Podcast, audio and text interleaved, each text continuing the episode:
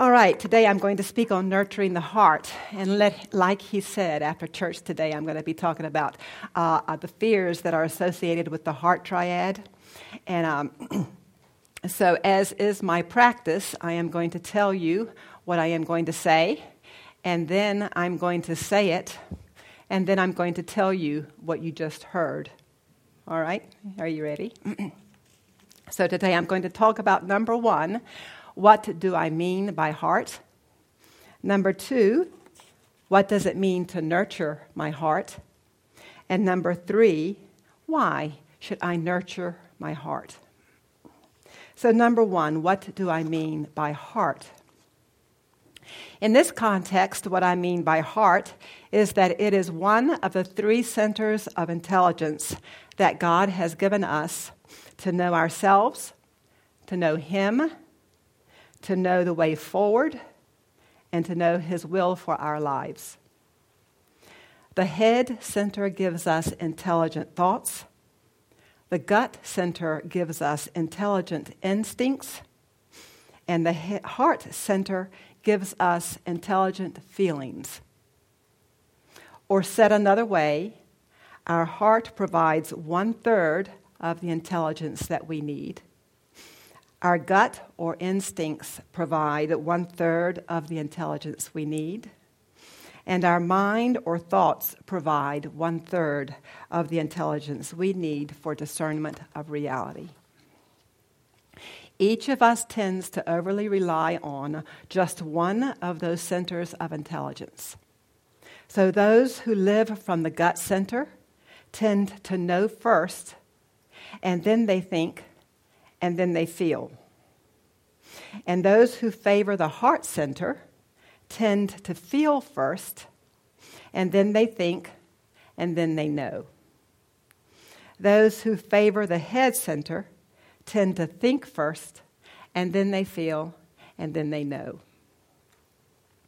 If we know which center we lead with, we can develop a healthy skepticism on when we are doing just that overly, overly relying on one center to the neglect or diminishment of the other two.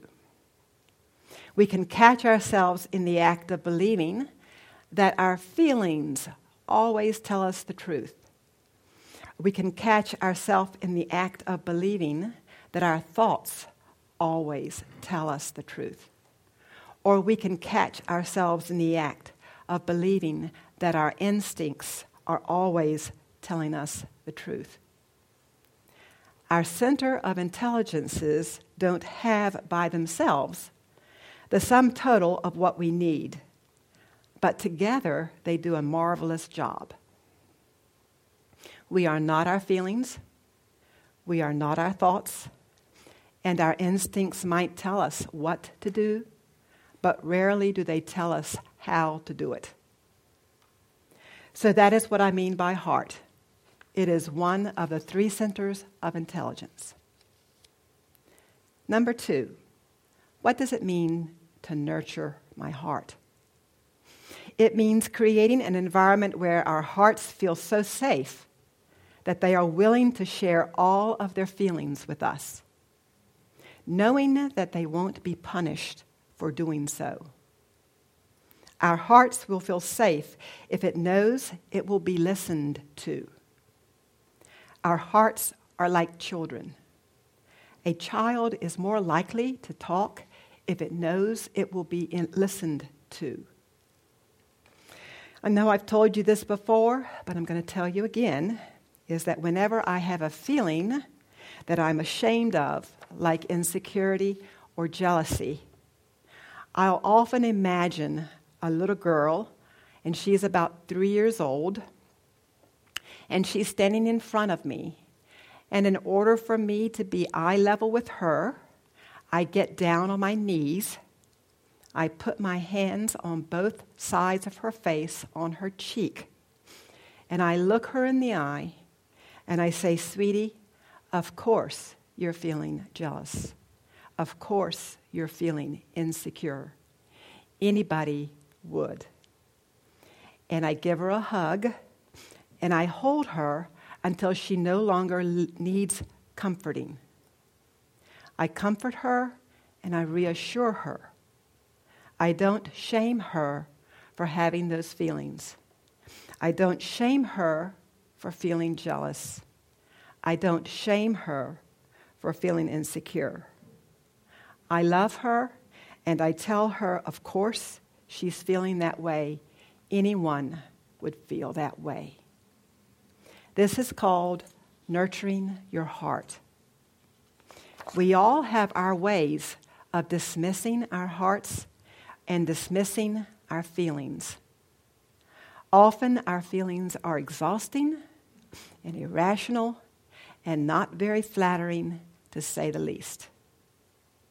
Any and all of those things are enough to give us the excuse that we need to flit over our feelings, to rationalize them, to dismiss them, to reject them, to diminish them, to repress them, to hate them, to fear them.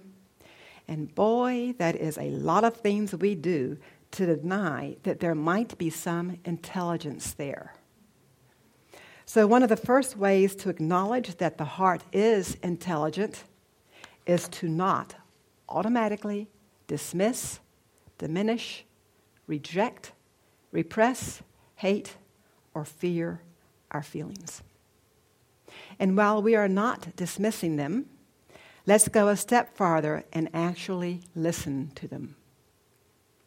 And if we need to, comfort our heart and let her know that we are on her side. She is not the enemy. Number three, why nurture your heart?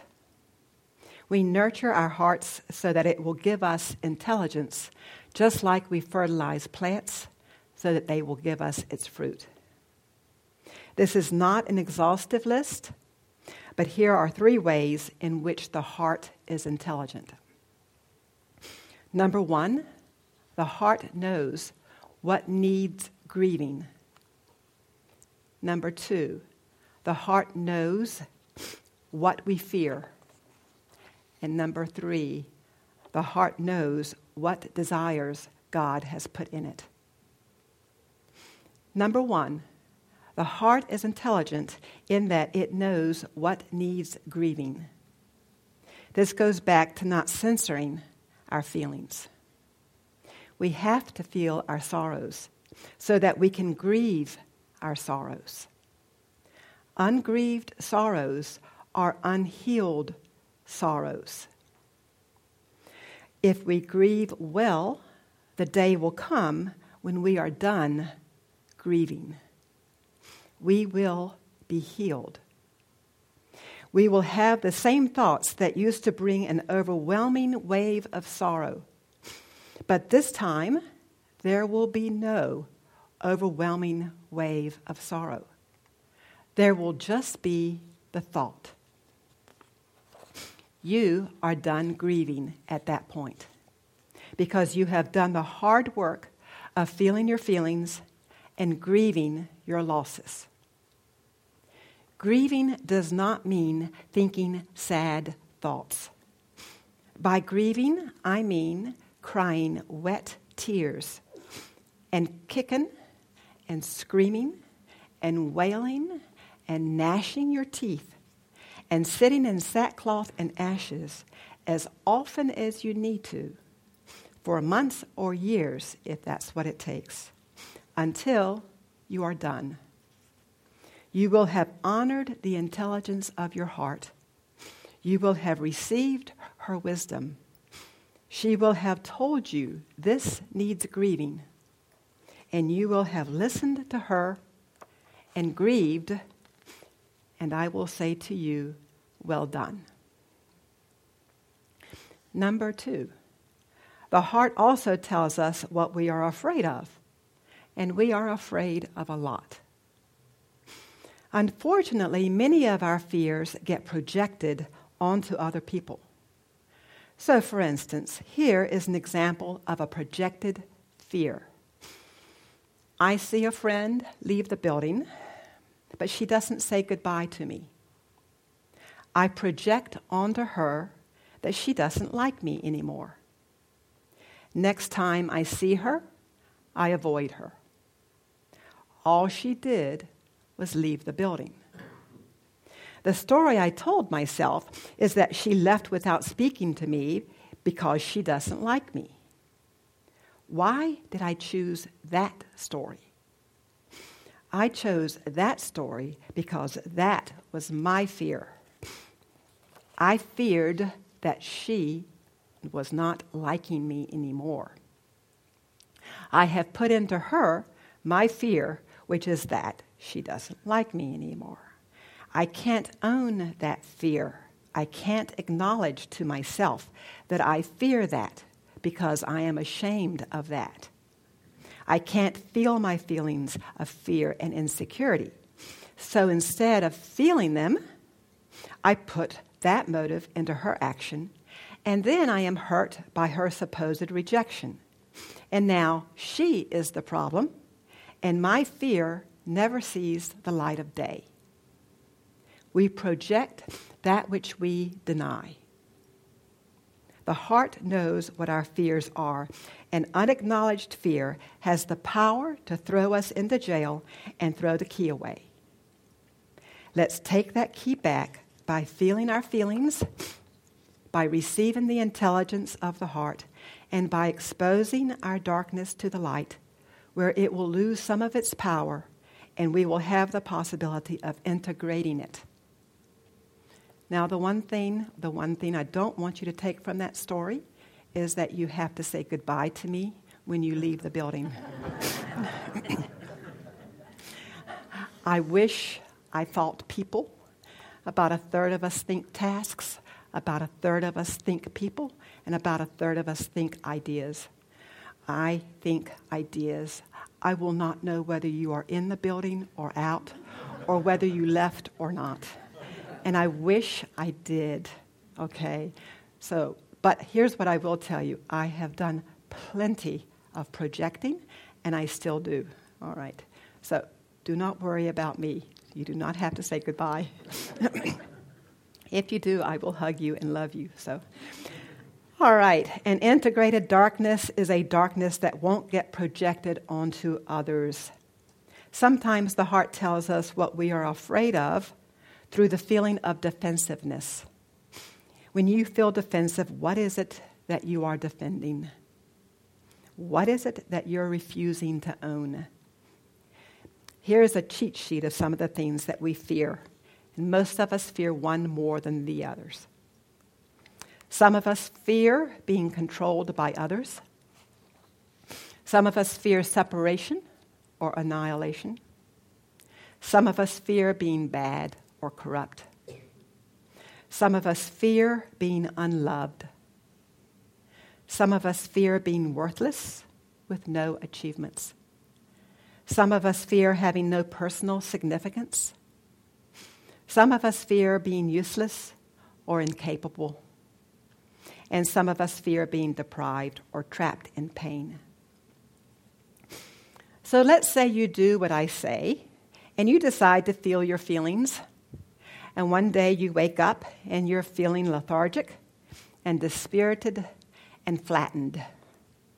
You're feeling your feelings. Yay! and when you inquire about the story you are telling yourself, you discover that there has been a series of data points that have convinced you that you have wasted your whole life and that you are a fraud and a coward. Now what? Well, there is a variety of tools available, not the least of which is this is a story I'm telling myself.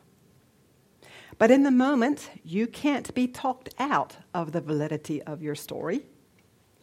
And so, when you inquire into your story, you might find that it just happens to coincide with your worst fear. And your worst fear will become a place of torment so here is something you might try. It's a trick, and it also happens to be true a lot of the time. Matthew 5:25 says, "Agree with your enemy quickly while you are on the way with him, lest your enemy deliver you to the judge, the judge hand you over to the officer, and you be thrown into prison. Would you agree that sometimes our feelings throw us into jail?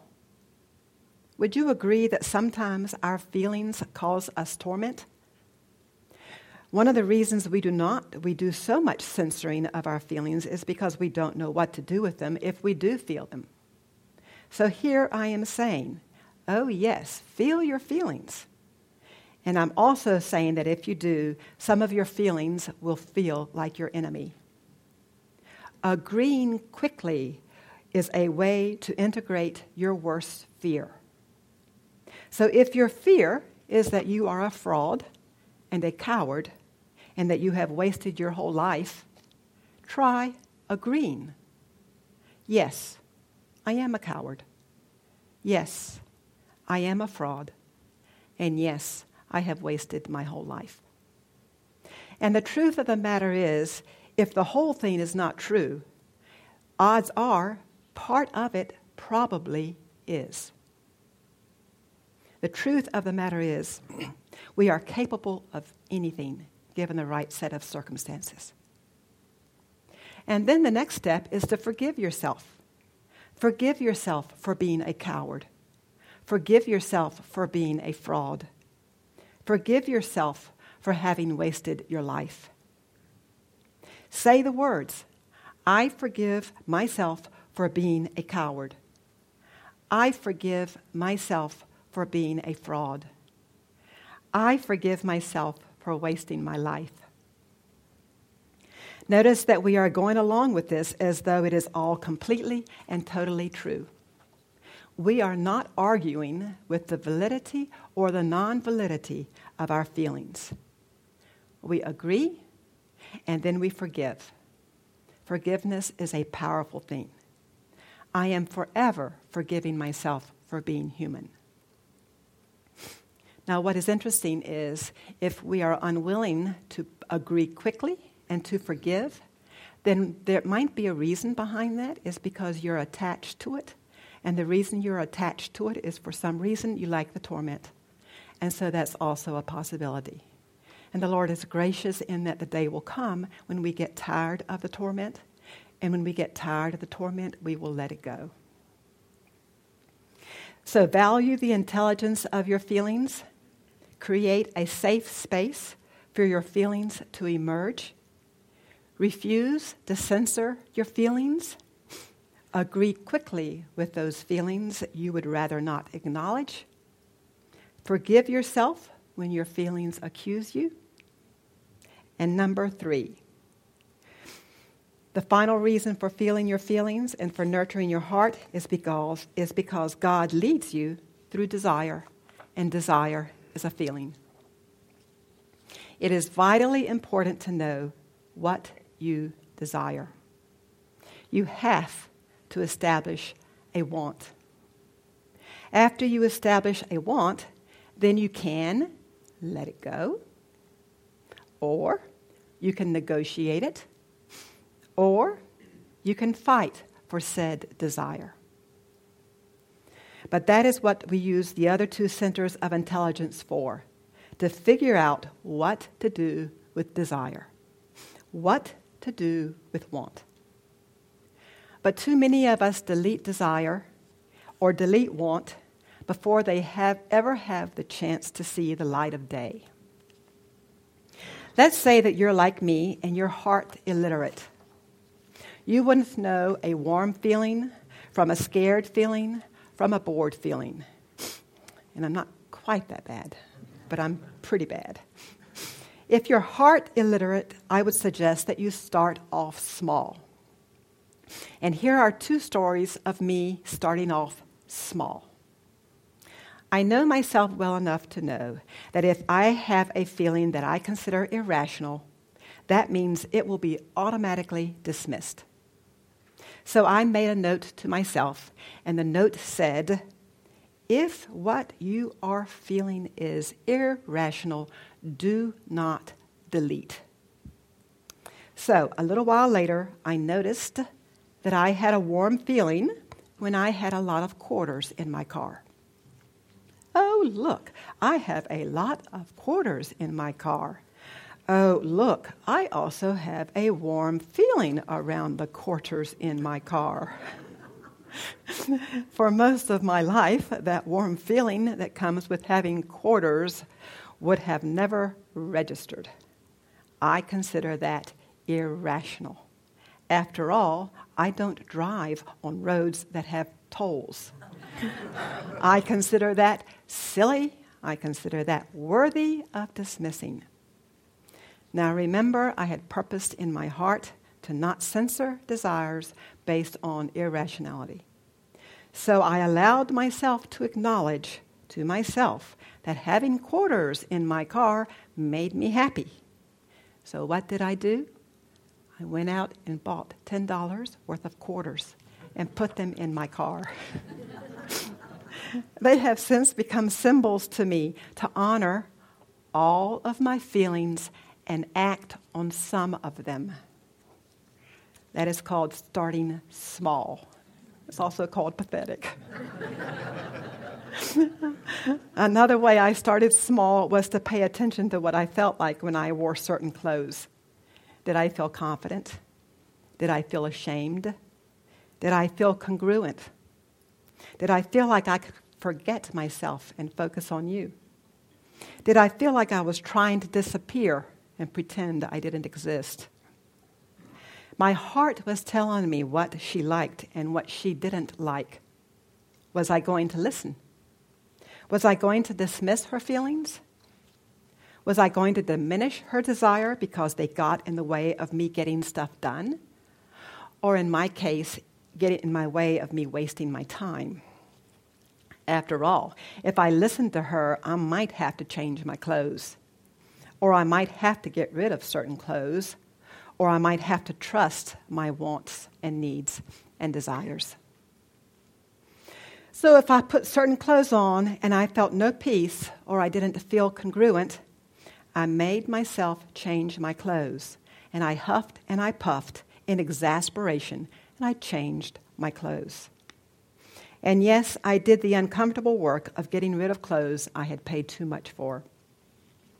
It was an excellent exercise of honoring my heart and her intelligence, listening to her desires and not dismissing them.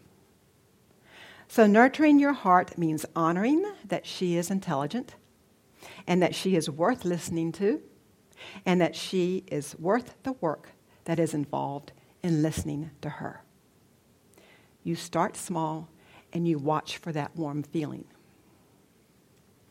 Our hearts are the seats of desire, both large and small, significant and insignificant.